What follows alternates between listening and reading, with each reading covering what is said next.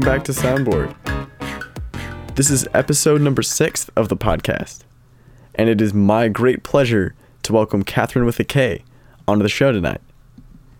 Now, Catherine is a local Chicago poet, and she has some just just spellbinding performance work that she does as a as a as a stage poet as well as a page poet. Someone who does both performance poetry as well as publishing and doing her own chapbook work uh, through print. Now, our conversation today touches on some of the intersections and differences between uh, some of these different ways of presenting poetry, as well as how someone, how we as young people come to terms with the experience of writing something and then growing and changing as a person, which happens quite frequently and quite rapidly when you're young. I mean, I think that can happen in any terms, but especially when you're young, I would say. And after having changed and and or gone through some serious or significant undertow as a person, you can revisit pieces that you have already created, and those pieces come with new meaning. Now, one of the other reasons I'm very excited to welcome Catherine onto the show is that she's a, a good friend of mine, and we have had a lot of discussions and a lot of sh- shared experiences with the DIY scene in Chicago as young writers and young artists. So please join me in welcoming onto the show Catherine with a K. Oh, yeah.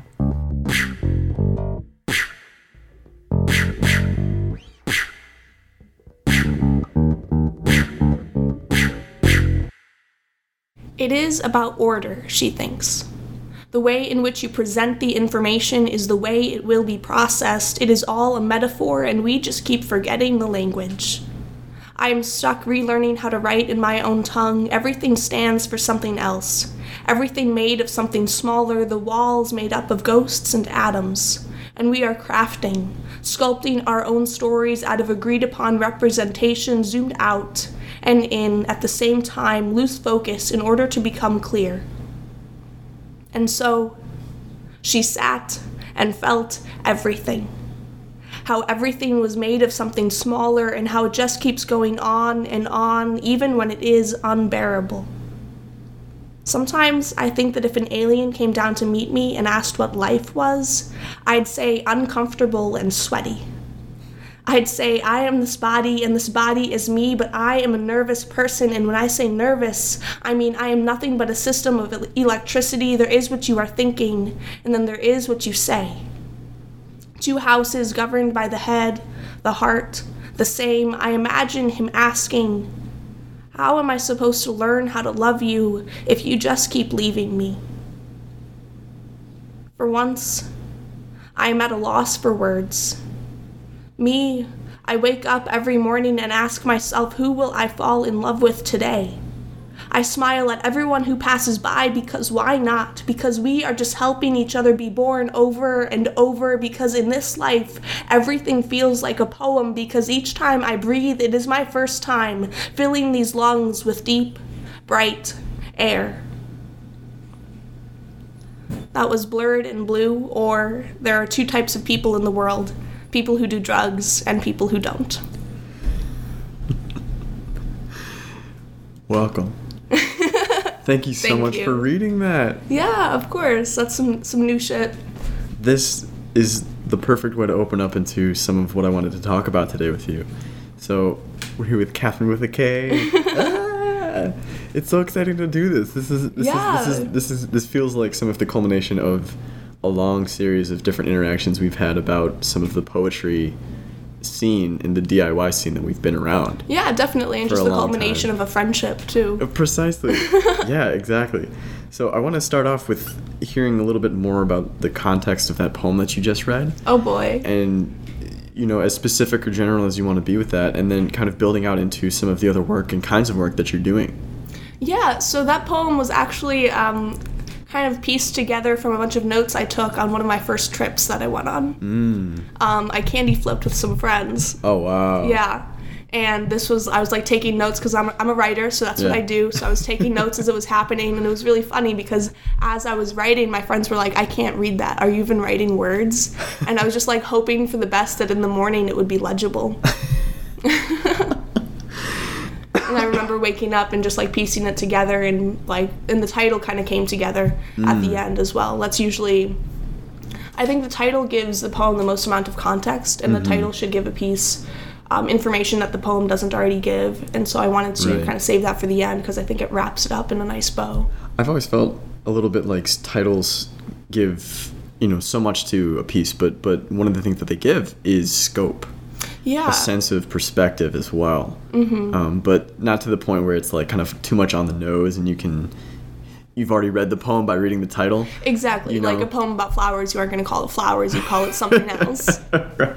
That's something I would see in workshop all the time, and I would always Yeah. comment, like, I'm a big, if you've ever been in workshop with me, it's a big title thing. Like, I'm the Yeah. first person to comment on the title. So just just to refresh my mind and to refresh some of some of the other you know experiences I've had with re- hearing about your work as well, is is this piece specific to like an independent piece or is this part of a larger project? Well, it was an independent piece when I started writing it, but I'm actually working on a manuscript right now. Oh wow! Yeah, and so it's one of the key pieces in there. It's one of the longer pieces that I'm working on, and so I keep editing it, and so it's part of a bigger project that I'm working on. Oh, that's exciting. Can I hear a little bit about the project? Yeah, uh, yeah, it's called Moods and Nudes. oh yeah, I think I have heard you say this. Like, Yeah. Oh, that's awesome. yeah, um, it was originally going to be called Annual, but I figured that was kind of boring, so I thought Moods and Nudes would be one relatable and two alluring. Although maybe people would be a little disappointed when they read it. I no actual nudes. no actual. Well, I feel like writing about nudes though. Yeah, and like there's like nudes in a way that one, it's vulnerable, and Right. Mm-hmm. two, it's about burying yourself. Yeah. And then also there's like plenty of talk about like I mean it's contemporary poetry. You talk about sex quite a bit. Right. Well, and I've, I've always felt, especially that, you know, one of the things that, that poetry can present in a way that a lot of other forms cannot, especially because it's written and it's not like illustrated, is that mm-hmm. when you're touching on subjects like the body, you're representing them in a way that's that's a little bit more distant because it's not like a picture of a naked body and it's also not an illustration per se. Yeah. Um, but using description, you, you have this really fascinating relationship with the object or subject that you're engaging. Yeah, and you get to make it something it's not. Right. It's not just this is what it is. It's not a picture. It's not an exact replica. It's uh, uh, an impression. Yeah. Yeah. Oh, absolutely. I had, excuse me, I had a philosophy professor uh, define the practice of philosophy is pulling things into abstraction in order to understand them more clearly. And I've always felt, and I keep saying that because I I don't know why it's hilarious that I'm saying that a lot, but um, there, there's this distinct correlation between philosophy, like the art of philosophy, the act of philosophy, and poetry. Yeah, and I think good philosophy, good poetry makes claims like philosophy does. Exactly. And good philosophy is poetic. True, true. You know, there's a lot to there's About manipulation of language. precisely. Precisely. Have you read any Martin Heidegger, for instance? Uh, I did. I took a class on existentialism, um, but I don't really remember much about it. Uh, that guy's a nut. I mean, there's a lot to there's a lot to like unpack there because you know he's got he comes from a really complicated and, and fucked up social background. Yeah, But the philosophy that he you know instituted was like literally changed the 20th century. Um, and one of the things that he, he he speaks on is precisely this sense of language. and it's it's hilarious because he'll say something and then he'll say it again, you know, like a page or two later, but it will have a completely different meaning because he's worked through some of the nuances Yeah. of it. So he talks about like nothingness, Mm-hmm. you know, for some of because it's yeah being and nothingness. being yeah being a nothingness, and then it's it's like. You know, he means one thing at the beginning of the sentence and then something else by the end of it. It's just, it's ridiculous. it's very complicated. Yeah, but you know, all I mean by that is simply to point out that it's it's poetic mm-hmm. in the sense that he's calling language into question, and then by focusing so intently on either one or two points or just the kind of like the holistic like impression you have of the language Yeah. to, to really uh, impact or, or create create a, a sincere impression of something that's changing before your eyes you know Yeah. I, I've always felt like that's that's just such a cool relationship. No, definitely it is. Yeah, and like some of the poetry that I've read, like Tracy K. Smith's Life on Mars, like there's a big correlation between philosophy and poetry, and it's Mm-hmm. Oh, yeah. poetry about philosophy and like what we mean. And I think poetry that doesn't make, make a claim about what it means to be alive isn't real poetry. Fucking thank you. really big thank you. You know, I, I want to kind of do some of these, you know, uh, workshop questions with you about, you know, your work and also some of the, you know, the details of that. But I also want to start asking questions with you like, how do you define poetry? What is it to you to be a poet? And why are you doing what you're doing? Yeah, uh, well, those are three separate questions. Exactly. Um, how do I define poetry? I think poetry is the manipulation of language to Mm. create something that wasn't there before. Um, and so you can't really define poetry by form because there's prose poetry, there's Mm-hmm. and like some flash fiction kind of verges into poetry as well. Yeah. Um, so it's pretty complicated to define poetry, and that was always like one of the first things that you would do in workshop is Mm. what is a poem. That was always a professor's favorite thing to do was define what is a poem. It's like a trick question. oh, yeah. Yeah, but like, what does it mean to be a poet? I think it means to live your words and to um, like act them out and to embody what you mean in a way that goes past the page. I think real poets aren't just page poets. I think you have to um, uh, really act out your words as well, and that's why like I'm I'm a stage poet in the way that I perform, um, but I'm also a page poet in the way that I write. Um, and I think it's you have to do both. Yeah. You have to live your words. That's fascinating.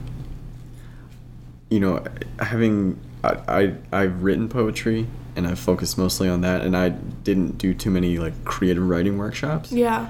Um, but it, it never occurred to me as such a clear distinction to make the to notice that you know the page poet versus the stage poet. Mm-hmm. That seems like so fundamental. Yeah, yeah, it is, and because there's a lot of people give slam poetry and stage po- po- poetry a lot of flack because there's that performative element, and it doesn't seem like you're just the words. But I think poetry is about life, and so in order to really grasp at the words themselves, you have to really live them and act them out and see what they mean in performance. Absolutely. Oh, that is thrilling to hear. oh my god, you're knocking my socks off already. Oh shit. Aw, shucks. Oh shit. so, with that in mind, you know what what does it mean to you to be doing that? to be doing that. Um, I think it means to be turning my everyday actions into something more than just actions. Hmm. Because a lot of my poetry is autobiographical and it is my life, and Mm-hmm. Yeah. that's what makes it so vulnerable, and that's why I have a stage name. Right, right. Because this is my real life that I am performing for people, Yeah. and it's a very vulnerable thing. So I think that means to to live it. Yeah. How do you? There, there's there's a whole series of politics that comes into the performative element. Then I'm sure. Oh, definitely, yeah. Like, because I just competed in Louder Than a Bomb. yeah, that's right. Yeah, um, and there's a lot of politics that go into it, and especially with stage poetry. I mean, when you say politics, do you mean like how politics relate to poetry, or do you mean like I think I mean both. I think I mean okay, more. okay. It just just basically that, you know, inevitably when you have social engagements, there's already political dynamics at play. Yeah, exactly. And like when it comes to slam poetry, there's the backgrounds of the judges that you have to keep in Right. mind. Right, yeah. And there's a lot of bias, and that's why one of my professors, Mark Turcotte, shout out to Mark Turcotte at DePaul, um, he used to be a part of the slam scene, but he told me the story once about how he like he's he's Native American, and he was performing at a bar in Washington D.C., which I think was like a Redskins area, like sports sports wise. That was like the name of their sports team or something. right. And or maybe it was Ohio. I don't know sports. Um, I'm a poet. I don't know sports. um, and he made a comment about a poster that was on the wall for the sports team, and Yeah. one of the judges uh, ranked gave him a three because he was a big sports fan of that team. And so there's a Oh, lot of gross. politics that go into slam poetry, and it's about having.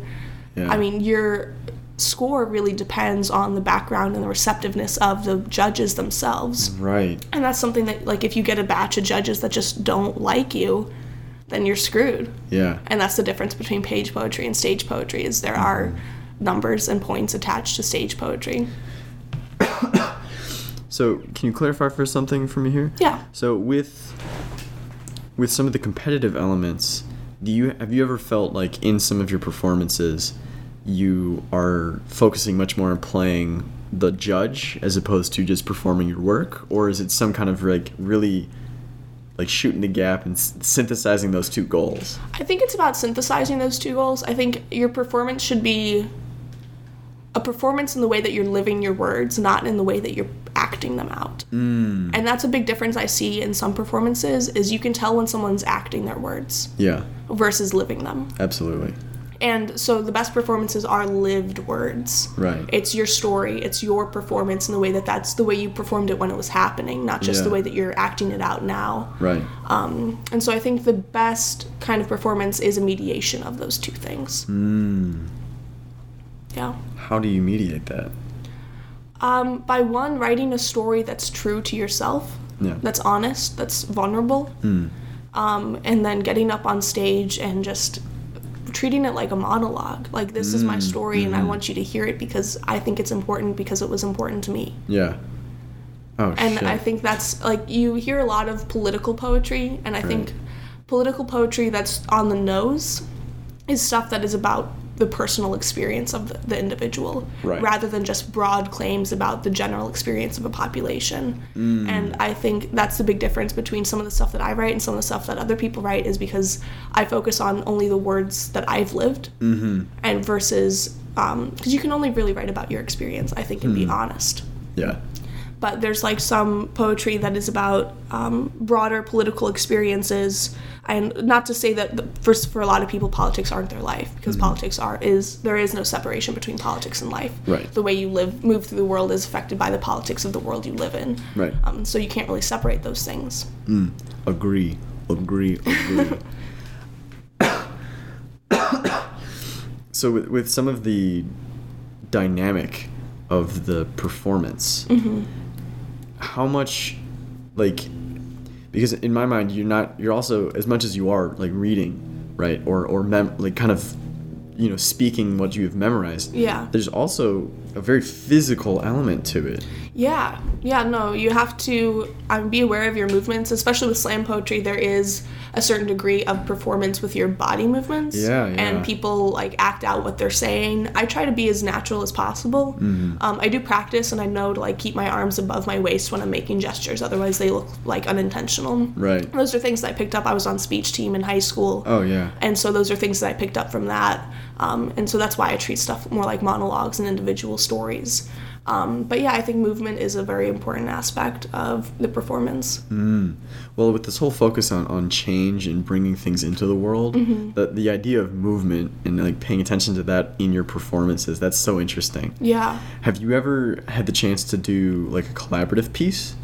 I've never done a collaborative piece. I don't know how well, because even when I was on speech team, I never did joint or duo performances. Mm. I always did my own performances. I've never like written collaboratively with anyone. Yeah. And I've never done a collaborative performance with anyone. I'd be interested in doing that. Yeah. I just haven't met someone where we've had the poetic chemistry Yeah. where we could actually do that. I was gonna say that that's like a whole nother layer of challenge. Yeah, exactly. Is vibing And with to, to like write that. together and to have those same ideas, you have to really be on the same wavelength. Yeah, there was so some of the work that I've been doing with Motley is uh, I've been directing a special issue short copy, so like special commissions. So I brought on like five people, four or five people to work together and submit work that we agreed on a theme, we agreed on some of the ideas, we had a discourse about it. Yeah. and that was really cool, and it worked out really well. Um, but it's it, it, it, it was completely different than just putting the word out and being like, okay, hey, submit, we'll see what comes, yeah. we'll see what comes here. Um, so that that was really interesting to play with. Um, but as many opportunities as there are for that to go really well, I also have, you know, I've been in conversation with people who have had those kind of encounters be really complicated. Yeah, it's very difficult, I imagine. Not that I've ever done it. you know, yeah, well, right. Some, you know, I had this, I had this one friend who, unfortunately, you know, was trying to work with someone and couldn't figure out how to express himself without limiting her perspective or to like be able to sit quietly in order for her to like, you know, do what she needed to do. You know, Yeah. and it was like there was its own, it's it was its own language, you know, in, in a sense. Yeah. Um, but No, that makes sense. if it can work, it's really exciting. yeah, I would I would love to find a poetry partner to like work on stuff with. That would be really cool. So if anyone's looking for a poetry partner, hit me up. There you go. There you go. Putting the word out. Yeah. Some of this is this is a related question now. So, in as much as you've been doing page poetry and stage poetry, I also know you're an artist. Sorta, yeah. Right? Yeah. Yeah. Have you done, you know, how have those different experiences with different mediums influenced, you know, your writing? Yeah, so one of the first things that I realized, I, I realized in high school that I could bring writing into my artwork. Mm. I would do, I did a huge multicolored self portrait. You might have seen it. I feel like uh, I my skin's blue because I'm a blue Yeah. person and I have like gold hair because I used, I'm naturally blonde, so I used to have blonde hair. um, RIP. Um, and I put a layer layer of acetate, which is just this clear sheet that's Mm. like laminate over it, and then I would paint words on top. And they were very vulnerable expressions. Like Yeah. one of them on my self portrait was last month. I tried to kill myself. Yeah. And then I did a self a portrait of a friend who, whose parents were divorced, but they lived together. Right. And so I wrote that, and like the words explained the expressions on the faces. Yeah. And so that was the first time I realized I could work my art into my poetry. Oh, and even now, like my like I've made a couple chapbooks. Like this one, I'm holding something up right now. um, like I collage and I illustrate. Yeah. I got my little booklets, and I try to find images that correspond with the words to just make it more of um, less of a one-dimensional experience, Right. and make it more interactive. And like this one, how to walk through walls, which is a project that I did for my. Um, it was a class called uh, Urban Walker, Oh. and it was like a poet as urban walker or something like that. Yeah, it was really cool, and we like would go on walks and we would write about them, and we would use our experiences walking Oh, that's so to cool. facilitate our writing. And so I made a little chapbook and I like collaged each poem um, and then I scanned them in and I have like the finished copy. Um, and so yeah, I try to interact. It's hard to separate my art for me. Uh, for me, it's hard to separate art from poetry, and so they kind of go together really well. Um, so I've always kind of worked them together. It's been it's been interesting for me because I haven't I haven't done much visual work. Most of the stuff I do is like academic writing or or like kind of like a little bit distant like cultural critique. Yeah. because that's the background I come from with like literary criticism and philosophy. Mm-hmm. Kind of tight assed a little bit, you know, A little uptight, yeah. a little little uptight. Um, but I had my first experience doing visual art this summer with spray paint. Oh, cool. Yeah, and I had this. I bought like a like a ceiling tile, just a just a really thick, like you know, half an inch thick Yeah. ceiling tile, and then I just kept painting over it with the spray paint And just layers and layers. just layers and layers and layers of it and it was really really fun and I, I found that some of what i was trying to express linguistically was coming out visually neat.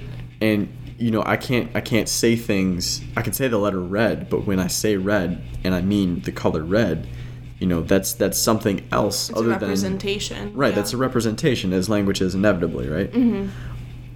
but it was it was it was just really fucking fun to like sit there and play with that Yeah.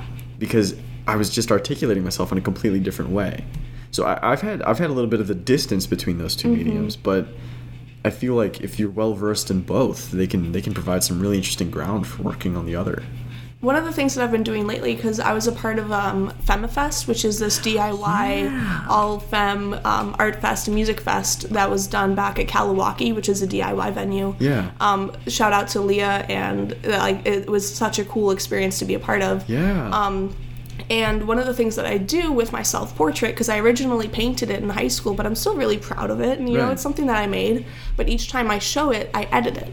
and I Mm, add more cool. lines to it, and I change it, and I, I add more color. I add it because it's watercolor and pen. right. And so I add more color, I add more lines, and so the self portrait changes with me over Oh, time. That's so cool. So each time I show it, it's a different self portrait.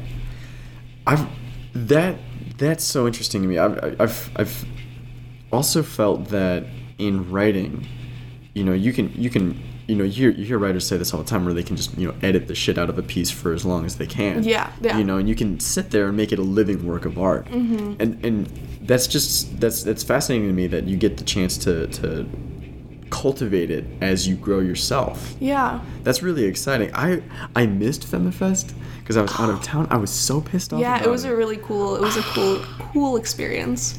God damn it. Do you know when they do another one? Once a year. Once a year. This was the first time it was. It's gone. The people who organize it are like freshmen at DePaul, and this is the Wow. fifth year of it. That's because they did it for three years in Iowa, and then they just moved to DePaul, Holy shit. moved to Chicago, and they go to DePaul, and so they're like fucking pros. Wow. Really impressive. Yeah. well, that's, Shout out to the crew at Fama Fest. Yeah, no kidding. Man. Oh, God, now I'm all excited about this. I had so uh, you know I wanted to touch on something else that we we brought up a little bit earlier, which Yeah. was you know in considering some of the context that we've had with talking about you know your visual work as well, and in some of the experiences I've had with workshops, I had a professor tell me, and it was really fun. You always hear like little stories of like, you know, you hear like just a really insightful one-liner from a writing professor, and it'll like stick with you for was- yeah, years. Yeah. I had I had this professor tell me it's like, okay, when you're writing and you feel a lump in your throat, you're doing it right. You need to you need to keep doing that. That's when you're really getting to it. That's awesome. You know Yeah. it, it's it's it's intimate it's vulnerable it's risky Mm-hmm. and it's it's it's honestly kind of painful to like be articulating things that you don't really want to say Yeah. out loud but then you have to look at it and be like wow that's actually how i feel Yeah, and like there's things that I've uh, learned to understand about myself just through writing. Mm. Um, I actually had a collection of poetry that I did last year called Cognitive Behavioral Poetry. and so each time I edited the poem was me rethinking the experience. oh shit that's so cool Thanks. And so uh, I edited these poems like 14, 15 times. yeah and each time it was a different perspective a different experience and i learned to understand like i went through a really harsh breakup uh, a couple harsh breakups with the same person and each time i edited the poem i learned to understand the experience a little more and i came to terms with it. Yeah. Uh, and now i can present that to other other people in a relatable and understandable form. That's truly marvelous. And so and i have that on my soundcloud. It's like four poems that are all of, from the same approach. Yeah that's such a cool project and and you know exactly because you have this this experience in, in doing like performance mm-hmm. right and also reading it out loud and not having it, it be just the one dimensional reading it off a page like that's cool that's really cool that you have that soundcloud thing Yeah, yeah. Because I feel like people aren't, at least on Facebook and social media, people aren't like stoked to go read poetry. you know, like there's not, unless you're a poetry person, Right. you're not going to go read someone's poem. Mm-hmm. But people are more willing to listen to something. true And it's more interactive, it's more personal, and you can hear my voice, right which I think adds a, a whole nother dimension to my writing that makes it more personal and it really exposes the intimate aspects of the poetry to listen to it. right And so people can go on my Facebook and click on, oh, I just recorded this thing, so go click on it, listen to it, check it out. yeah And people are more receptive to listening to poetry. Although ideally, I would have videos of me performing because I think Right. people would be more receptive to videos of performances, like button poetry, Right. that kind of thing. Yeah, absolutely. I feel like adding some of these different dimensions gives some of the work a lot of a lot of texture. You know, it, Yeah, it becomes like a a good way to different it. medium at the same time. It definitely does. Uh, so there's like different different kind of it's just a different context all of a sudden. Mm-hmm. But but that to me is that that's like almost like a postmodernist approach to it because you have you have all these different like ways of approaching the same experience or same series of experiences and then you have different ways of like reflecting on those. There's this um, there's this fascinating story. I can't remember the author's name. I'm gonna kick myself for this later. It's called Funes the Memorious. Okay, I don't know it. Yeah. Well, I have this So I can't help you. crazy thing called a laptop in front of me. Oh my gosh, it's almost like we have the internet. Oh jeez. It's fancy thing. Yeah. Okay, I'm an idiot. It's Jorge Luis Borges. I fucking knew it was. All right. Anyway, the point is, he has this fascinating story called Funes Memorious, and you know, he was one of those master storytellers where he can like, he can tell like an entire lifetime in like a page or two. Wow, You know. that's an art. Yeah, it, it really is, and it, it's also like he, you know, even the translations as translations are just impeccable. Um, but this this story is about how this person uh, remembers every single moment of his life, and remembers the remembering of them. So it's one of those like Very meta. yeah, it's extremely meta, and so he like is remembering his entire life in his dying moments, but then it's like it takes that entire time of remembering that he's also then remembering. So it's it's like this compound experience. Yeah. You know, and it, it, it was just really complicated and fascinating mm-hmm. on several levels, but to me, that was speaking directly to some of what we've already discussed here and, and how you you pin you pin a piece and you kind of can point to it and say okay i wrote this at this time you know, for the sake of the archive, here it is, Here it is. Yeah. right? But as a living piece and a living reflection, it's never it's never just that inert thing. Yeah. And that's the beauty of editing is you can change the way it comes off on the page. Right. There's that first initial like if you look at drafts, like my first drafts are very very different than my final drafts. Mm-hmm. Oh, one they're more developed, one they're more nuanced, but they tell a different story overall. And they tell a different experience. And so I think like my biggest advice to anyone who wants to write is to edit. Oh, that's fascinating.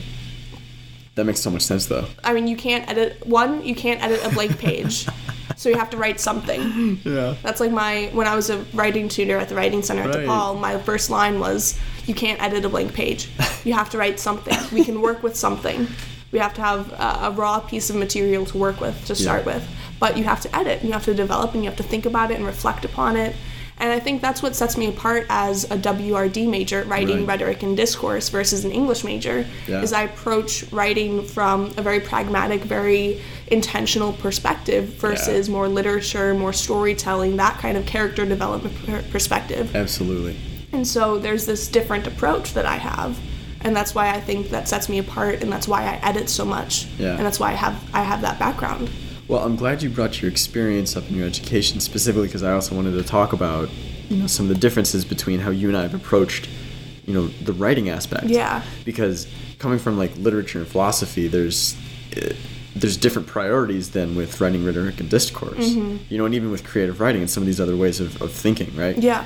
So, what were some of the basic tenets that you learned from your education in WRD? Yeah, definitely. So the biggest thing that you learn from WRD is to approach writing from an understanding of context, ah. audience, and purpose. Wow. What's the room that you're entering? Yeah. Who's in the room? And what are you trying to get done? That's so direct. It's very direct. It's very intentional. That's awesome. And so I think that corresponds. Like when I sit down to write a poem, I'm like, okay, what am I trying to say? Yeah. Who am I saying it to? Mm. And what is the context of what I'm saying? Yeah. Oh shit, that's hilarious. That that I say hilarious because it's so different from the way that like as a literary like studying like literary criticism. Yeah. You know, there's this kind of when I was studying literary criticism, it was like studying history basically. Yeah. You know, and almost from this like, you know, the point wasn't necessarily to write literary criticism to think about as directly like the room I'm entering. It's to reflect on historical processes. Mm-hmm. Yeah. And like large scale historical processes. But with like some of the WRD it sounds like, you know, it's it's direct. It's direct. It's it's linguistics. It's technical writing. Yeah. When I explain this to people, like aunts and uncles at family parties, kind of thing. Oh yeah. WRD is the study of all of the writing where you don't think about who wrote it. Wow. Oh shit. It's not like, oh, do you read Shakespeare? right. It's not like, oh, do you read this author? Have you read that author? It's how do you write? how do you get your point across? That's such a funny distinction. And yet it seems so apparent. That's amazing. oh my gosh. So with that with that focus in mind, I can actually I can I can feel resonances of, of those priorities with some of the way that you've already talked about your writing. Because it's it's it's immediate to who you are. Yeah, no, definitely. I mean, I think, I mean, I'm one of the few people who came into DePaul with a WRD major and finished with a WRD major. Yeah. Normally people switch. Really. And like my department chair, who I'm pretty close with, um, well, former department chair, you know, I graduated. Right. Um, yeah, I got my diploma yesterday. Oh man, what a what a feel, right? what a feel, yeah. Um, but oh, what was I saying? Talking about your WRD WRD uh, professor and thinking professor. like, oh shit, isn't Oh, that so funny? That's totally okay. It's okay. I totally lost my train of thought. That's okay. That's okay. We were talking about some of how people who come into WRD. Oh yeah, but like I knew that I wanted to do WRD from the beginning. Like when I was, this is one of my favorite anecdotes to tell people in interviews for Oh, jobs. Please. So there's two. When I was uh, seven years old, I made a PowerPoint presentation on why I should get a hamster. and I uh, had two hamsters after that. And then when I was 13, I wrote a paper on why I should get a cat. Wow. And now my parents have two cats and won't let me take them. Wow. So I've always been writing and I've always been convincing and I've always been manipulating rhetoric. It's. it seems like you're so good at convincing your parents to get pets. That's Maybe it's just a reflection of my parents' willpower. I don't know. I feel like no, no, no, because because understanding perspective. That's that's what it feels like. Yeah. You know. Yeah. And understanding where they're coming from and being able to address their needs Right. and their wants. Right. And then, you know, when you're turning that back in on yourself and your art, you know, that that in and of itself is just a fascinating gesture. Because then you're you're, you're focusing on what you need and how you're expressing that. Yeah. That's so cool to hear. oh my gosh. Yeah. So I've, I mean, I started writing poetry though when I was in the second grade. Right. I wrote a poem about a snowman, and my teacher was like, "This is pretty good. You should keep writing." And she's always been like a very big supporter of me and my writing. Yeah. Like when I was in middle school, um, during um, National Poetry Month, which is actually this month. Pop. Yeah, um, she would have me come back to her second grade classroom and like lead little workshops. Oh, that's so and like read my poetry and share it with the class and i have like a bunch of thank you letters from the kids still like in my closet That's um, magnificent. but yeah so she was always a big a big um, aspect of my writing and a big supporter i mean Yeah. um, but yeah so i've been writing poetry and i've been doing rhetoric since i was a kid Wow. and so i kind of always knew that this is what i wanted to do Yeah. i'm passionate about two things Please. poetry and efficient communication The way you lay that out is so good. That's so good, Catherine. Oh my god. Oh shit. well, all right. So, so I also, you know, in hearing some of your background and some of your experiences, it's it's really cool because having heard your poetry evolve throughout the past several years, Yeah. I can hear some of these influences and recognize them. Mm-hmm. Where where do you want to go with your work? What do you want to do with some of those opportunities? Yeah, well, right now I'm working on a manuscript and I'd like to enter it in some chapbook contests because Right I'd like to have a physical book that was not handmade Right. Um, so that people can buy. And, like, ideally, eventually, I'd like to see my stuff on bookshelves and stores and be like, yeah, this is mine. I wrote this and people want to read it. Call that self absorbed, but, you know, I, I write for people to listen. Yeah. Um, and I would like to have videos of me performing on YouTube, and I'd like you know like button poetry, Yeah, yeah. uh, Neil Hilborn, Sarah Kay, that kind of thing. Ideally, I would be doing slams across the country. oh, that's So awesome. So that's that's my goal. And now that I've graduated, it's something I can actively pursue. How are you taking some of those first steps in getting there? Well, I'm going to open mics a lot. I'm trying to build up my SoundCloud. Um, I have moderate plans with my roommate to film me performing some of my poetry. Very cool. But um, I need to get like an actual person with a real good camera to do it. right. Um, and working on the manuscript, honestly, is a big part right now. Just having something published would be ideal. yeah.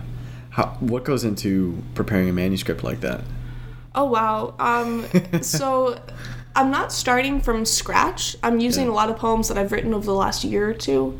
Um, Okay. So I, I have added additional poetry that I've been working on within the past month or so, Hmm. but a lot of it is work that I've that I'm proud of that I have had building up in my my repertoire um, for a while. Um, so it's about compiling and collecting and Hmm. learning to tell a story with individual pieces over time Mm. and it's about like I went to the library and I printed out like six copies of the manuscript and I reordered six different versions. Oh yeah. So I laid it out on the floor Right. and I moved the pieces around to tell a story and to figure out which which piece should come first, which piece should come after what. Yeah. Um, and so I had six different versions of the same manuscript. Oh, that's so fun.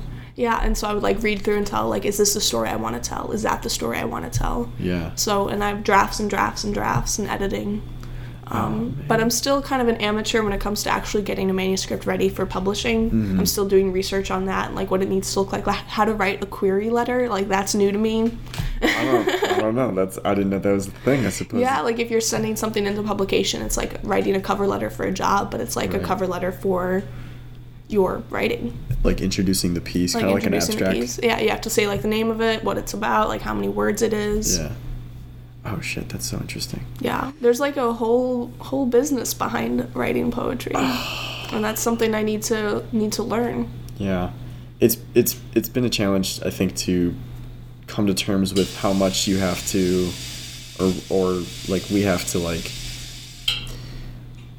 think about some of the business aspects of how to present you know artistic developments and creative opportunities but then also how do you facilitate the actual art of it Yeah, and how You do you retain the integrity of the art while subscribing to the business aspects? right and people go into publishing to make money. Mm-hmm. You know, and and there's a whole motivation behind that. But then there's also you know people need money to live in this culture. Yeah, exactly. You know, and so as a poet, you know, it's that careful like striking point between like art for its own sake versus art for livelihood, Mm-hmm. staking your. This is uh, for. Have you met Derek Peters? There's a couple people that I would love to like. Jen, No, Jen Lawhead, Derek Peters. No, yeah. Those are some fun little nuggets, tell you what. but uh, in some of the episodes I did with them on the podcast, we've talked about how, especially for young people, it's it's a whole endeavor to learn how to stake your art on your livelihood, and then your livelihood on your art, Yeah. because that reciprocal process is is you know full of its own kind of you know bumbles and brewers. Yeah. but it's it's a learning process. It's really it's really it's really fascinating. But it sounds like you're in the midst of it. Yeah, and it's it's just starting for me because like I just graduated, and so I'm trying to find a job, but I also want to be writing and doing my own creative life. Right. And how do I mediate between those two things? Yeah. Fucking yeah. God, I feel that. Yeah, that. because like I'm applying to this is what I've been doing lately is applying to jobs and then staring into the void. Yeah. And then writing about it. There you go. there you go. that's my life right now. and I'm losing my mind. I can use this feeling. This is good. yeah. Oh man.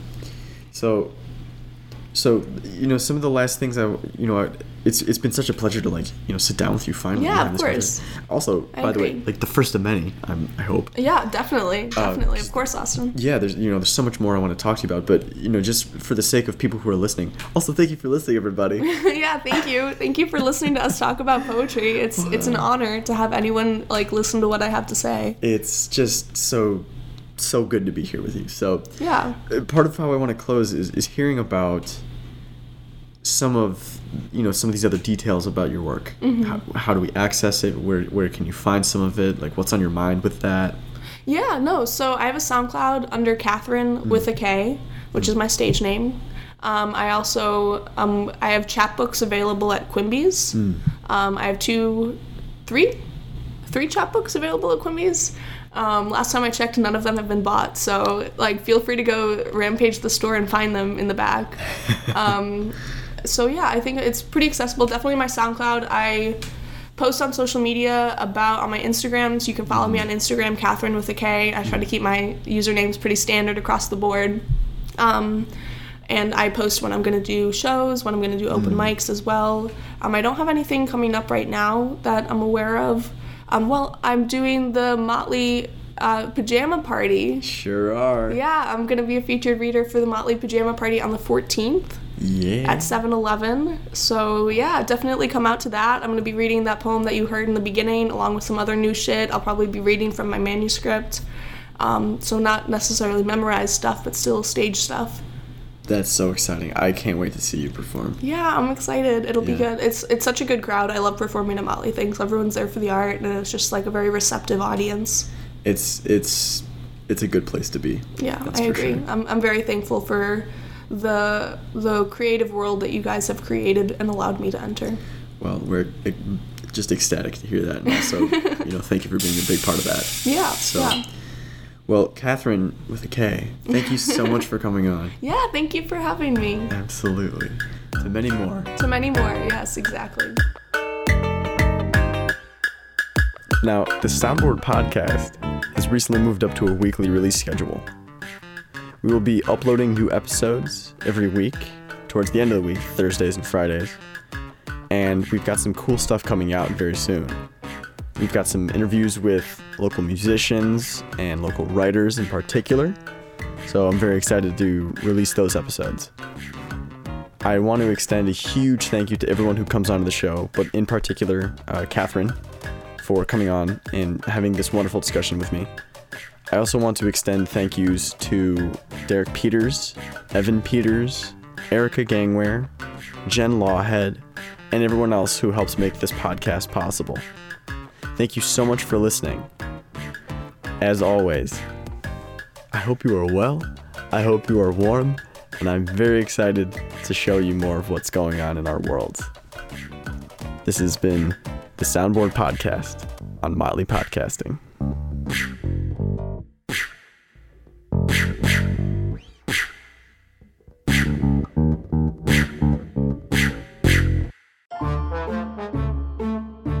This has been a Motley Podcast production. Visit motleymag.net for more that makes you think, feel, and laugh.